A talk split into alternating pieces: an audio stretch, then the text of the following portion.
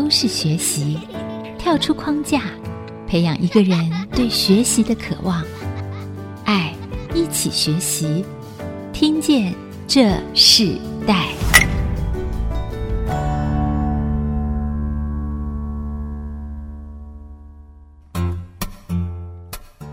各位听众朋友，大家好，欢迎收听《听见这世代》。我是主持人郭兰玉。今天在《听见这时代》节目里头，我们跟大家分享的时代学习关键字，谈到的是 VR 科普视觉新时代哦，也谈到多媒体数位社会辅助职能。那我们今天针对这个主题，其实我们要特别谈到的是，今年的二零二零年的春季是全球新冠状病毒疫情发生的时间。那我们也看到，在这个过程中里头，可是有一个学生的团队，他们其实在这个疫情期间里头，并没有停止他们自己所学的和所用的。他们特别针对多媒体的数位运用在新竹竹东家福中心的体验。那体验什么呢？体验最新的 VR 虚拟实境科技。因为我们知道，虚拟实境科技其实是现在无论是家庭或者很多这个社会甚至产业里头。常常运用的辅助工具，甚至运用的一个新的数位技能。台湾有一所大学，他们特别针对这样子的一个主题，他们的学生不但是学习虚拟实境的所有应用的一切的范围，他们甚至把用在一个社会辅助的功能里头。那这个学生团队在偏向推广了 VR 科普教育的同时，他们也制作了一个虚拟实境辅助平衡感训练系统啊。那他们在这个过程中里头，跟新竹的竹东家扶中心不但做论文的撰写。也做了实地的问卷采集的工作。那我们针对这个主题，我们今天特别邀请到学生团队来到现场，还有带领他们的老师，他们就是玄奘大学视觉传达设计吴静瑶吴老师吴主任来到我们的节目，还有学生林柔君、周子杰、黄子雅，还有罗美棠哦四位同学。那我们先请吴静瑶主任跟我们听众朋友问声好。啊、呃，各位听众朋友，大家好，我是玄奘大学视觉传达系系主任吴静瑶。主任好，听众朋友大家好，我是林柔君。听众朋友们大家好，我是周子杰。听众朋友大家好，我是黄子雅。听众朋友大家好，我是罗美棠。好，那我首先我想先请教这个吴静瑶吴主任哦，嗯、你带着学生做这个公益的学习，整个系列的过程里，过去本身其实你进入教育界时间并不长，才一年多的时间。那你原先是在产业界，那当初为什么从产业界到学术界？你最主要的转换的过程是什么？我本身在科技领域工作，将将近了二十年的时间，那一直从事的就是多媒体的工具设计，还有就是动画导演。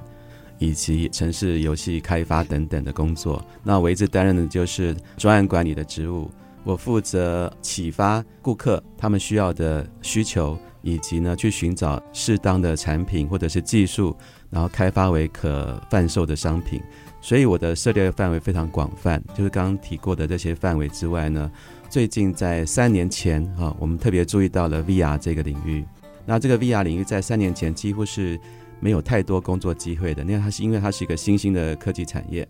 那当技术人才以及软硬体的价格都成熟之后呢，这个产业就瞬间的爆发了哈。就是在那个时候我看准了这一个机会，然后也在业界从事像这样的工作。那之前是从事多媒体动画导演开发及教学的工作，因此其实我教学有十年的时间啊，只是我并不是在学界，而是以业界老师的姿态，在全台湾、大陆、日本、印尼都有去授过课，那也看到了世界上的不同。我最远到了新疆的伊犁啊，那是个非常漂亮的地方，好，在那个伊犁师范大学最里全校做演讲啊，因此呢，我对其实教育是有热忱的。在工作了二十年之后，再一次很好的机会，就是玄奘大学这里给我一个可能性，问我愿不愿意来这边哈担任教职。那我非常感恩有这样的机会，那就是以一个呃二十年工作经验的这样的一个技术人员的身份担任这边的副教授。是，其实吴主任刚刚提到一个非常重要的一个契机，就是说，在你真正进入到职涯发展的时候，其实数位多媒体还没有这么的受到普遍性的使用，甚至大家对这样子的一个概念，甚至到现在的虚拟实境的过程里头，很多人知道这个未来性，但是真正实际在社会上的运用是较少的。你自己本身是学正大外交，对不对？是。你进入到的是一个科技产业，而不是一个外交体系，那最重要的原因是什么？还是喜欢多媒体啊，像我们外交系的同学，各行各业都有，然后也很大一部分也进入了呃外交体系工作。那像以我来说，多媒体当时是个在两千年左右啊，是个非常新兴的产业哈，那就毅然然的就投入做到现在，在里面得到很多很多的乐趣，也交了很多朋友。就像我刚才所说的，在经过了这二十年的历练之后，我也交了很多外国的朋友，也做了很多我认为可以做到的非体系内的国民外交。啊，这是我觉得还蛮自豪的地方。但你自己所学的技术从哪里而来？然后在这个数十年的这个发展里头，你可以跟听众朋友介绍一下数位媒体它整个发展的一个趋势。在两千年左右的数位多媒体，严格来说就是比较简单的一些成像系统，以及甚至连网络都还没有的时候，到两千年左右才开始有大量的往云端来做企图性的发展哈。所以在之前走的是多媒体幼教，当年就是以幼教光碟为一个出发点。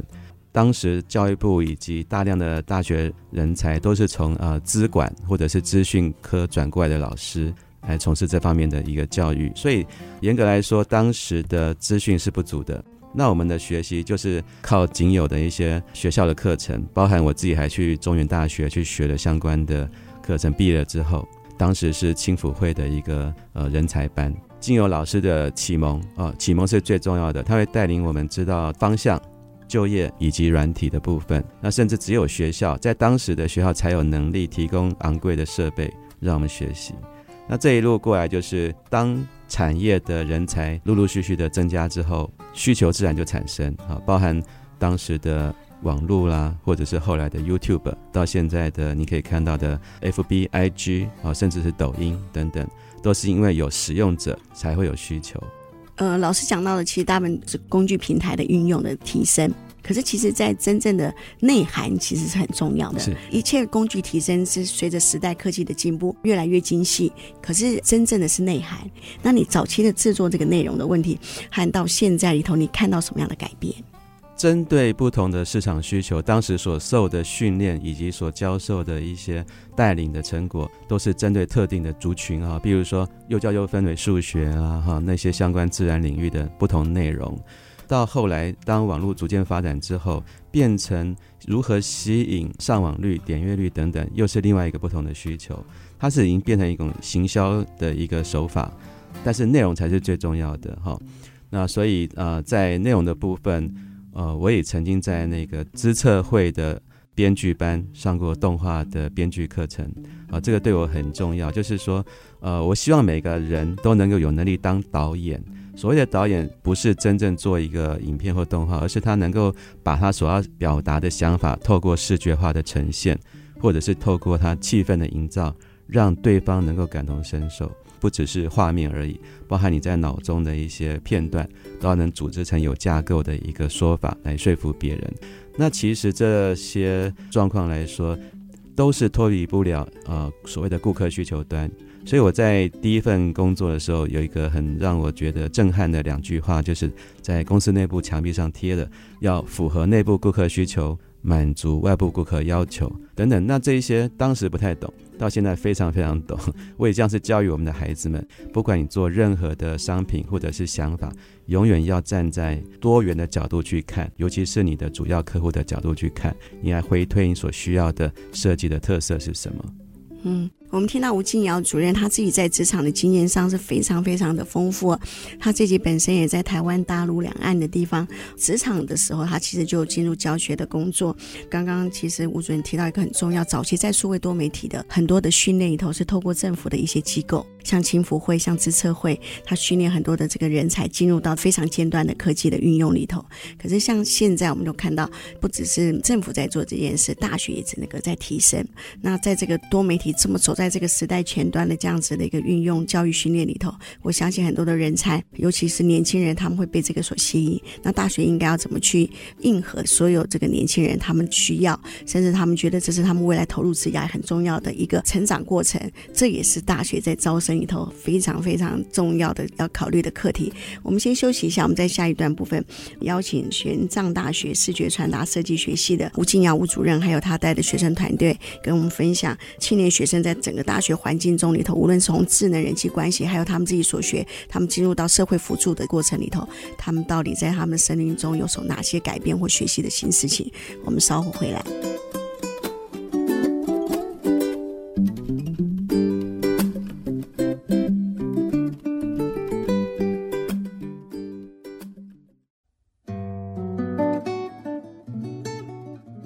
欢迎回到《听见这世代》，我是主持人郭兰玉。今天在《听见这世代》节目里头，我们跟大家分享的世代学习关键字，我们谈到的是这个多媒体数位社会辅助职能哦。那我们透过 VR 科普视觉的这个议题来看到现在新时代的学习的整个转变。那同时也针对这个议题，邀请到的是玄奘大学的视觉传达设计学系的主任吴静瑶。还有他们的学生团队林柔君、周子杰、黄子雅、罗美棠，他们这四位同学一起来到我们的节目，因为他们在今年在年初做了一个非常特别的一个辅助计划，是跟新竹主动家扶中心一起做合作，将他们所学的视觉传达这个数位多媒体这样的运用，真正的用在社会辅助的过程里。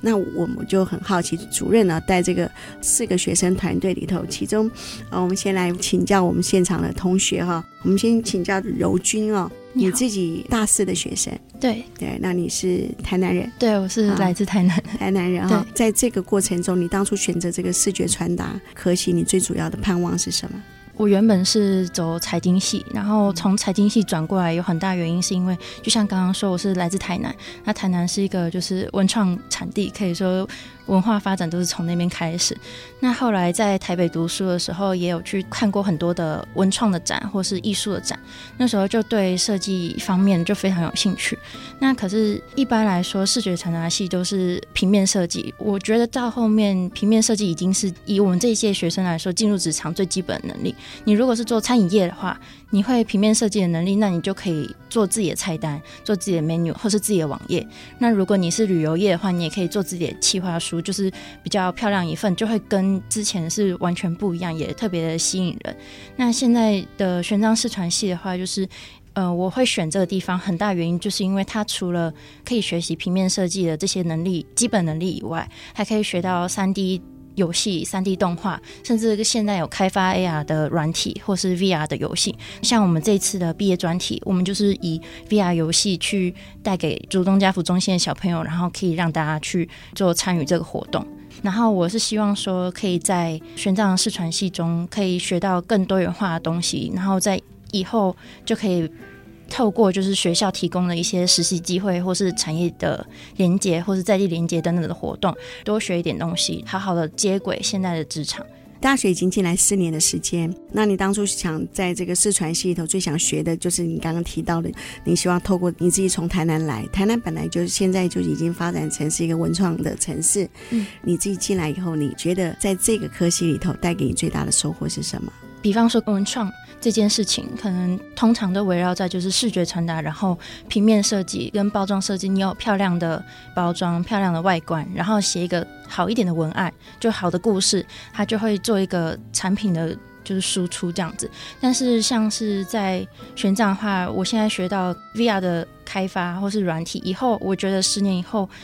就是以这个为先驱，然后就是可以在我现在开始就已经开始在学，那我十年后就可以对大家说，哦，我十年前的时候就已经在学这方面的东西。那有一天这些软体或是开发技术，它一定会综合在我们的生活中，就是不是只是在广告上，不是只是游戏或动画，有可能这些就是它的产品。你进来学校这段时间，你觉得对你最大的挑战是什么？嗯、呃，最一开始因为我是从财经系过来，那在财经系的。应该说，金融产业的生态跟设计学院是完全不一样。然后那时候一进来的时候，其实对我来说很彷徨，就是新竹没有认识的人，然后我什么都不会。然后我那时候就是有遇到老师说，就是他可以教我一步一步的学好。那学校课纲也是从大一的时候先对好那个基础，然后再一点一点一点一点的到你大四的时候，你可以学好所有的东西，做出你想要做的成品或作品这样子。嗯，那你自己最想做的作品是什么？那我已经做了。我们现在做的就是，因为我觉得说设计这件事情不是只是自己的作品，我希望是，尤其像数媒组就是这样，就是以团队合作一起做好一个作品。然后你的设计希望是可以解决问题，不是只是自己的作品的抒发。如果你的作品抒发的话，可能会比较像艺术产业，就是艺创系做自己的画册画展这样子。那我希望我们的。作品，我们是我们的设计的东西，是可以改变这个世界，或者改变这件事情，去为了某件事情去解决问题的一个方法。嗯、然后我看到柔君是一个非常有信心的、自信的人。同时，那我们在这个现场里头有另外一个同学周志杰啊，我我刚一开始看到他的时候，我以为他是老师之一，这样 非常稳重，然后看起来非常成熟的一个同学。他今年也是大四生，对不对？呃，我是时尚降转一创到大三，对。我、哦、从时尚降转到一创系。一创系也是属于视觉传达科系，它是属于设计学院。设计学院，可是我知道子杰好像原来不是在台湾长大，对不对？对。啊，你可以谈谈你自己从大陆读书，然后回到台湾，你可以谈一下你这个学习的过程吗？嗯、原本我在大陆读书的时候，学习的东西就是包括从小到大都是比较一个多元、比较国际化的一个城市跟制度。像我小时候的学生都来自世界各地，就是不同国家的，在台湾是不会见到这样的现象。但是，就是回到台湾以后，我会发现，就是在这个地方拥有国际文化的影响是一个非常大的优势。透过学习台湾的教材，透过学习台湾的现在在学的东西，我可以了解到，就是台湾现在在处于怎样的一个阶段。你也可以从这个角度看到，你在台湾可以站在什么样的一个位置。你在大陆是念到高中嘛，对不对？对。然后到台湾来念大学，那你自己觉得在大陆的教育环境和台湾的教育环境，还有所学习的学生学习的过程中，你觉得最大的差异不一样的地方在哪里？我觉得最大的差异就在于，就是台湾学的东西是比较偏向社会性质的，大陆学所学的东西是比较偏向技术性质的。就比如说，我举个例子。如果是在你是念大陆学校考高考，你会有文科跟理科，它会分开，就是考不同类别的东西。那台湾就会所有东西都考，而且它还会包括像公民这样子的科目在里面。对，但这是大陆不会去做的事情。那我觉得好处是在于，台湾会透过这样子的方式去更了解社会跟政治正在如何运作，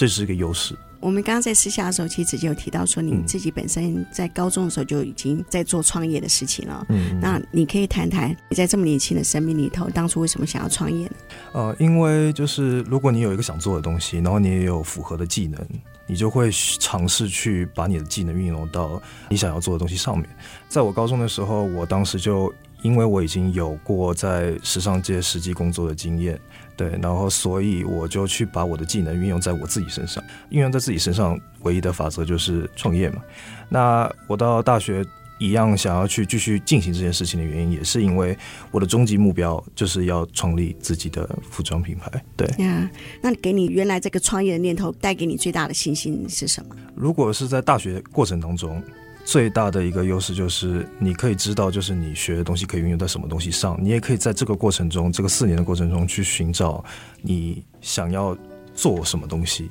因为你可能在大学之前你想做的东西，跟你大学之后想做的东西是不一样的。对，你在大学这四年，你可以探索说你的东西还有什么新的可能性。你的 你的信心就会来自于，就是你知道你要做什么，学以所用。你有一个创业的念头，这个没有改变。原来做服装设计，嗯、啊，然后甚至你的创业的第一份事业就是跟服装设计有关系。嗯、那当未来你可能会走别的路线或是什么，可是你这个视觉传达系对你未来的创业，你觉得给你最大的帮助是什么？最大的帮助，如果是视觉传达的话，它会教导你如何在平面。设计中去包装一个东西，那像我个人是艺创系的，对，那我在他们这个小组，我举个例子，我在他们的这个平衡的小组里面所做的事情，就是帮他们去规划里面的视觉，比如说 UI 啊，比如说模型的呃外貌啊那样的东西，那个就是。不同的职业能力在做不同的事情，就像我刚刚所说的，就是你拥有怎么样的能力，你运用在相关的东西上面。哇，吴主任，你觉得这群学生，当初你们在招收这些学生及在教导他们的时候，你觉得你可以给他们的是什么？在培育人才这个部分里头，他们已经是这么清楚知道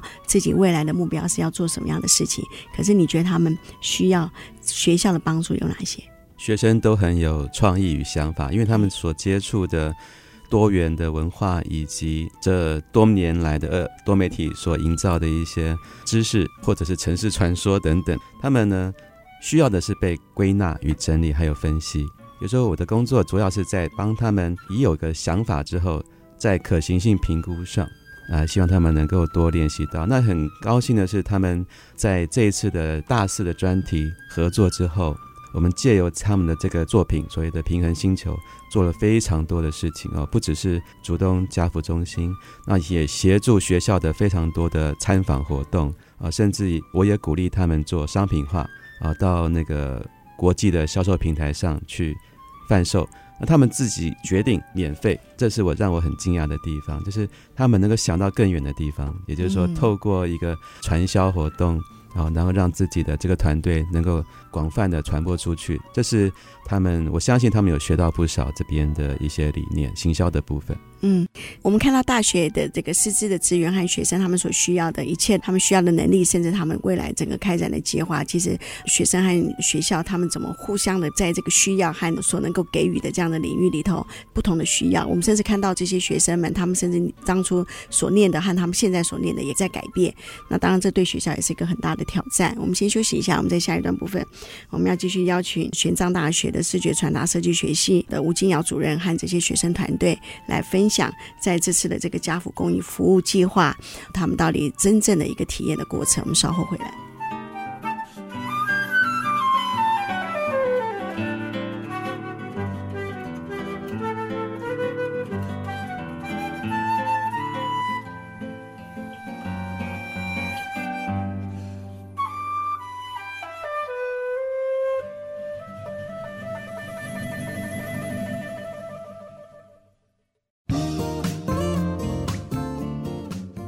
回到《听见这世代》，我是主持人郭兰玉。今天在《听见这世代》节目里头，我们现场邀请到来宾是玄奘大学视觉传达设计学系的主任吴金尧吴主任，还有带着学生团队，包含了林柔君、周子杰、黄子雅，还有罗美棠四位同学。他们今年参与了一项在新竹竹东家扶中心的一个辅助计划，这个辅助计划跟他们所学和他们所运用的是有相关性啊、哦，也代表了这些学生和学校他们愿意参与社会责任实质的行动，我相信在这么年初辛苦的一个阶段里头，他们竟然去做这样的事情，带给他们生命一定有不一样的改变。那我们在这一段部分，我们先请同学跟我们分享，就是说在这次的家福中心的实作计划里头，你们觉得最大的收获是什么？对于你们本身的学习有哪些突破？是不是请子雅跟我们来分享一下？我本身是主动家福中心的孩子。所以我觉得学校有这个机会能可以带到偏乡地区，我觉得非常好。所以我很极力的推荐说，老师，我们可不可以找新竹竹东家福中心来参与这次的活动？这很特别。但那你自己再回到这个家福中心这样的环境的时候，然后你这次是一个协助辅助的角色嘛，对不对？对。那带给你什么样不一样的想法？啊、呃，我觉得从一开始都是接受。被给予到最后能给予，甚至是能让其他小朋友，因为在家扶中心能接触到新兴科技的机会很少，所以呃有这个机会可以接触的话，我觉得非常好。呃，让小朋友能看到不一样的东西是很好的一个机会，然后也让他们有新的梦想。有新的梦，做梦的机会，我觉得有做梦的机会是非常棒的。嗯，参与这个计划的时候，那时候你最大的收获是什么？我最大的收获其实是，因为我是我曾经是里面的小孩嘛，所以我觉得看到换我给予他们欢乐跟欢笑的时候，那个是很棒的感受。因为以前是我，所以现在是我给他们，然后甚至是我帮助他们。我觉得整个活动当中，印象当中最深刻的地方是。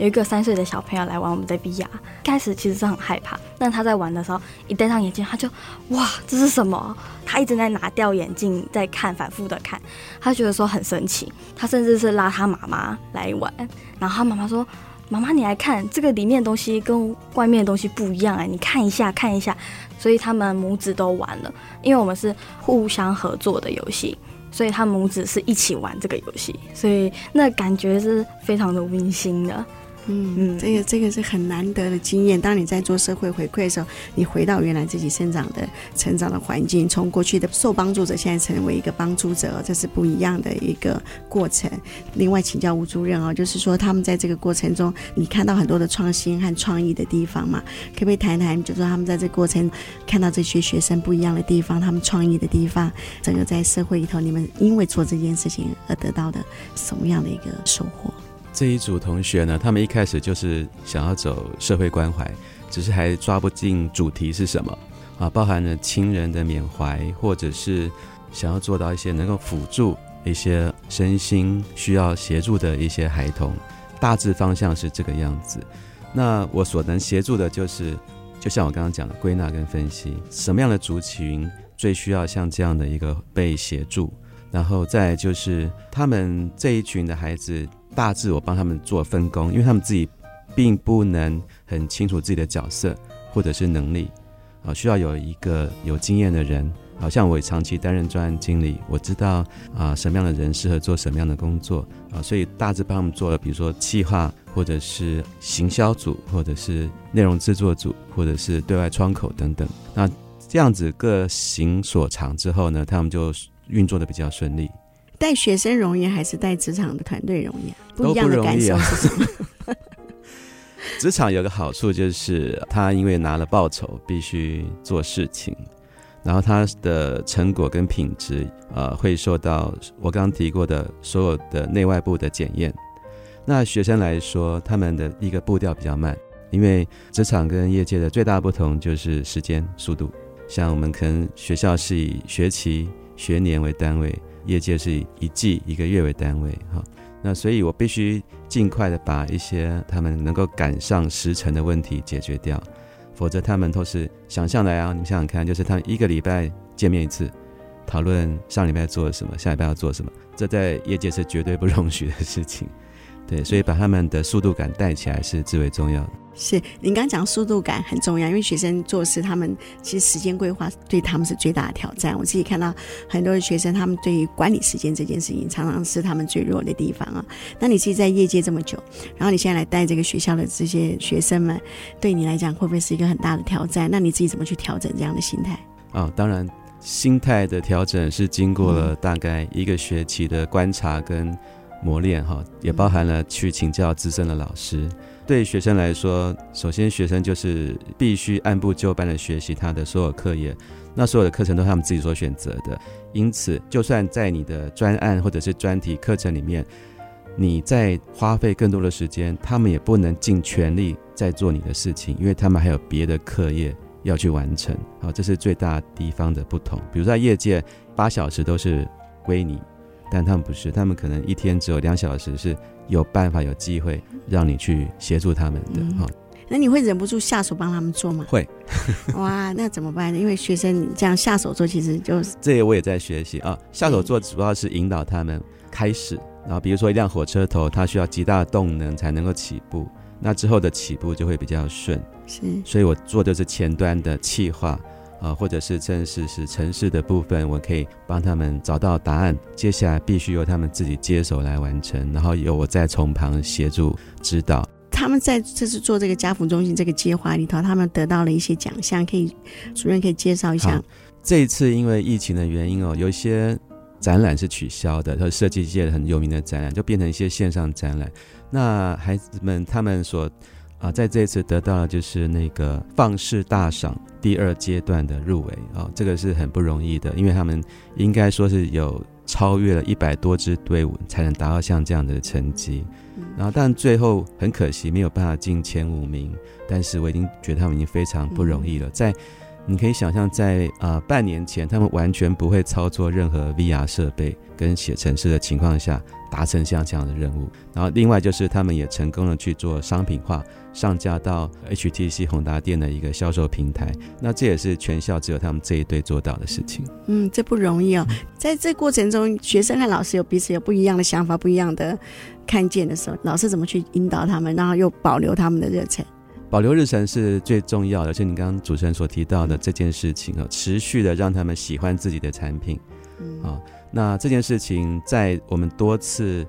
活动中哦，其实我们不止一场的新竹家谱的活动，我们已经协助了至少有十几场以上的一些，包含招生啦，或者是去对外面展演等等。从这些过程中，学生看到自己的作品被使用者喜爱，他们自然就会。真诚热忱的面对他们日后的一些行为，包含要改版啊，或行销上市等等。哇，其实吴敬尧主任提到很重要的，就是当学生他们充满了创意，可是他们在很多的方向上，甚至在很多的细节上面，需要协助学生启动他们。当然有时候他还是忍不住下手，但可是在这个过程里头，他仍然希望学生自己去完成他们自己一切的当初所有的创意和作品。同样的，就是他更注重的是他自己过去的产业经验在行销方面的推广。这一段你的最后是，我请教一下子雅哦，好，你自己在这个整个专案里头，可能你们想的和老师所看见的是不一样的时候，那时候你们怎么去调试，让自己可以接受老师的建议呢？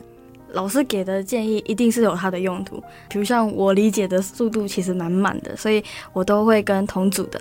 一直在确认说老师这个意思是什么，然后老师想表达的是什么，大家讨论完了之后才哦，原来老师要讲的是这个意思。才会理解到是这个意思，我是这样子啦。那其他组员的话，可能我们反复讨论之后，会更确认说老师他的意思是什么。嗯嗯，你们整组总共有多少人？五个，五个人，五个人。然后，那在这过程中有人放弃吗？Yeah. 我们不会放弃。那子杰自己是跨组来协作的时候，你那时候看到哇，每个人都跟你不一样的想法，不一样的一个生长环境里头，你自己怎么看待你这个团队？嗯，其实一开始是他们请我来的，然后呃，因为我自己也有就是专案的经验，所以我对于这样的事情的理解。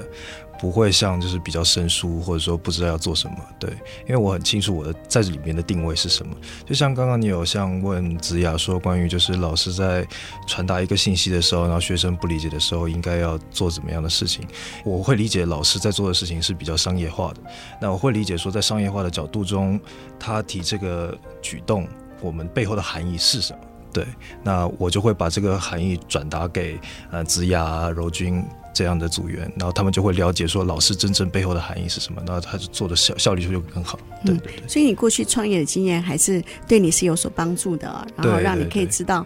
老师他们在启动你的过程中里头，他非常强调的重点和关键是什么。对，这个理解力是可能可以比其他同学来的更快速。嗯，这一组同学他们在做新竹竹东家扶中心，当然他们不止做这样的一个专案，但他们在这个社会公益和辅助里头，他们确实的用他们所学的参与了一个社会辅助计划，甚至之雅自己提到，这是他从小一起生长的环境啊。然后他再一次的回到这样环境中，他们也入围了大赏这个奖项。其实不管参赛的结果是如何，他们却可以在这么多的作品里头被看见，这是一个非常特别的一个经验。我们先休息一下，我们在下一段部分，我们要请吴静瑶主任所带的这个学生团队啊，我们再一次来跟我们听众朋友分享，其实呃，在青年世代的这个交替过程中里头，我们看到很多世代传承产生了很多，有些是。冲突有些是非常不一样的和谐哦，实践这个计划并共同一起努力，我们稍后回来分享。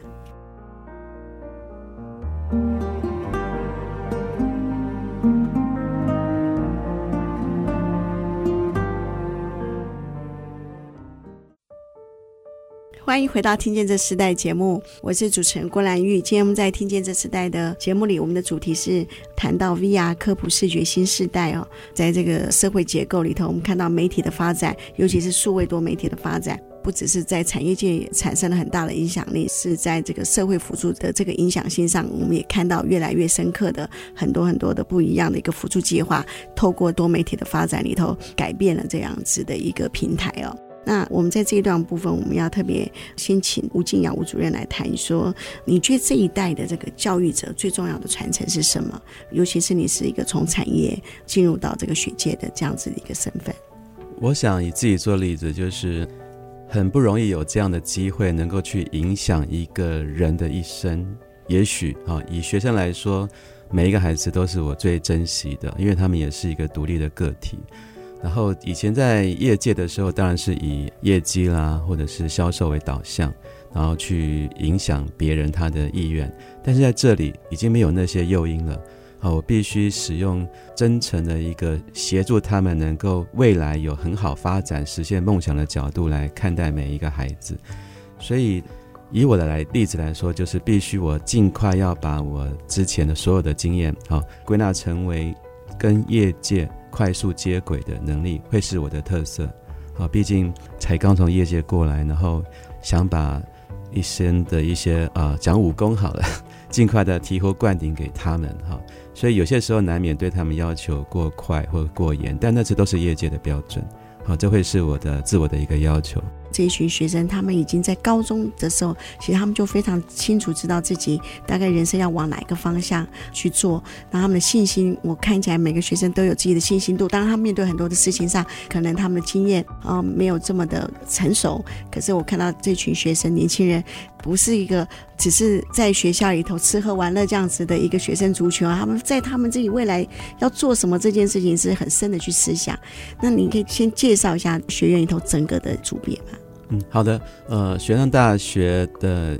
简校长是应聘我进来的人之一，还有就是我们的学院的院长李建一院长，他是在艺术界非常有名的一个画家，他的画作甚至在那个圣保罗大教堂教宗的外面已经挂有他的画哈。所以在这样一个大师的影响下的一个学院呢，其实是充满了一些艺术气息与设计感至上的一个地方。那我们的学院又分成三个系啊。一个就是艺术创作系、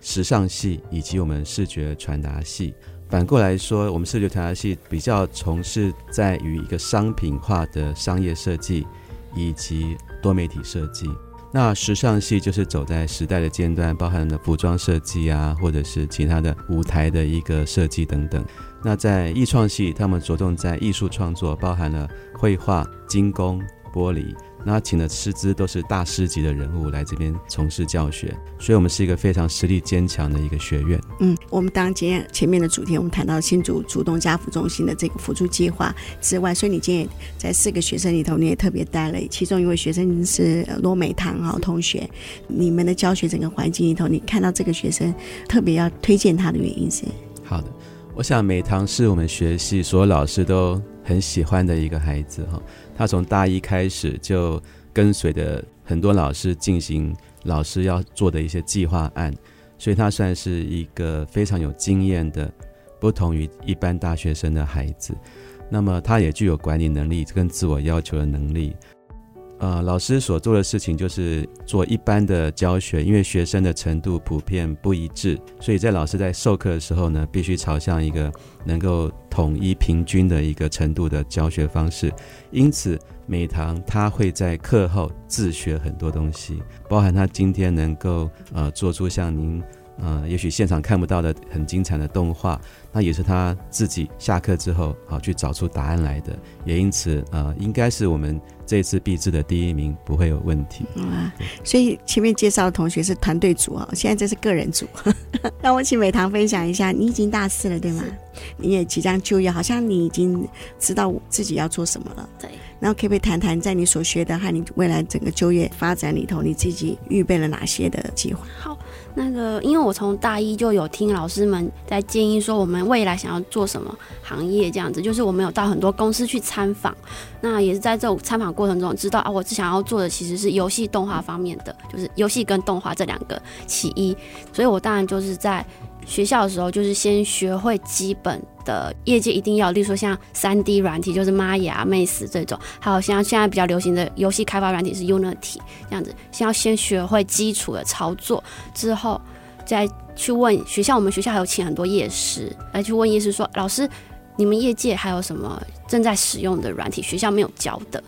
那老师通常会告诉我，那再从老师提供那几个软体，然后再去自学。就是在大学的时候，其实自我学习很重要啦，自主学习很重要。还有就是管理，就是管理什么时候要做作业，什么时候要学习。那像我曾经有做过一个宏基专案，它就很简单，就是建模，然后把建好的模型，就是在 3D 软体做好的模型丢进 Unity 里面，然后把它变成我们常常看到的那种游戏里面的场景这样子。但是这种过程很简单，但是厂商他们有一个特别的要求，他们说他们的那个模型我们要给它上颜色嘛，他那模型上颜色要有一个烘焙的过程，对，但这是老师没有教的，对，所以我们就要自己上网查什么是烘焙。你现在毕业在即，你最大的投注的产业目标是哪一类似？可以举个例子。是，那我主要都是往游戏方面找，然后最后找到了一个是也是 VR 的。多媒体行业，他也是在做游戏，嗯，所以真的你就是所学用在所用的这样的产业里哦，在这样的过程中里头，你自己觉得你在学校里头收获最大的是什么？收获最大的，我觉得就是以前在高中的时候是老师逼你学，但是到大学你可以学你喜欢的东西，然后你去问老师，老师都会跟你讲说怎样学比较好，或者是提供很多资源，这是我觉得收获很大的。就是如果是自学。很强的人的话，我觉得这大学会非常快乐。呀，他看讲到一个重点，自学很强的人，我看到呃美堂是一个学习力非常殷勤哦，然后非常勤奋哦，也是自学力很强的人。那主任看到这样的学生，你哇，你会不会特别的哇，想要把所有会的都给他们？当然了，但是也很担心他太累了，太累了。真的，我觉得很特别。哇，今天你带来的这四个学生里头，嗯、呃，无论是美堂，无论是子雅，还有无论是子杰，到现在要为我们分享歌曲的柔君哦。哇，他们都是非常努力，在这个自己学习过程中里头，这样子特别的大学生，我相信在玄奘大学科系里头，他们这些学生毕业之后，应该会都会成为在这社会里头非常有用的，而且可以改变这个世界。就像刚刚我们提到的，他们想改变这个世界，甚至改变很多他们看到的环境里头，想要让这些环境变得更好的这样子的一个抱负和理想。我们最后就请柔君来跟我们听众朋友分享，你们今天在学生团队里头，你们想跟听众朋友说分享的歌曲，嗯，我们要介绍推荐这首歌曲叫 Kingfish 的 Before I'm Old。我们希望就是可以继续怀抱这样的热情，然后可以在老了不行的之前，好好的做我们想做的事情，然后发扬光大。节目最后，非常谢谢今天的来宾，特别准备了十六支礼盒，要送给听见这时代的听众们。现在只要上 IC 之音的脸书粉丝团，在活动贴文内留言回答今天来节目的学生们，他们的科系是属于玄奘大学的哪一个学院？回答正确的就有机会将石榴汁礼盒带回家哦。答案就在刚刚的节目中。想要再听一次，欢迎上 IC 之音的官网，qpw 点 ic 九七五点 com，里面有今天的完整节目。好，那我们就在这首歌跟我们听众朋友说声再见。好，主任，谢谢你。啊，谢谢你。好，谢谢。那我们听见这时代，我们下次再见，拜拜，拜拜。听见这世代，建立爱的连结。中华民国资源媒和互联协会邀请您一起启动公益资源，实现分享与给予的良善社会。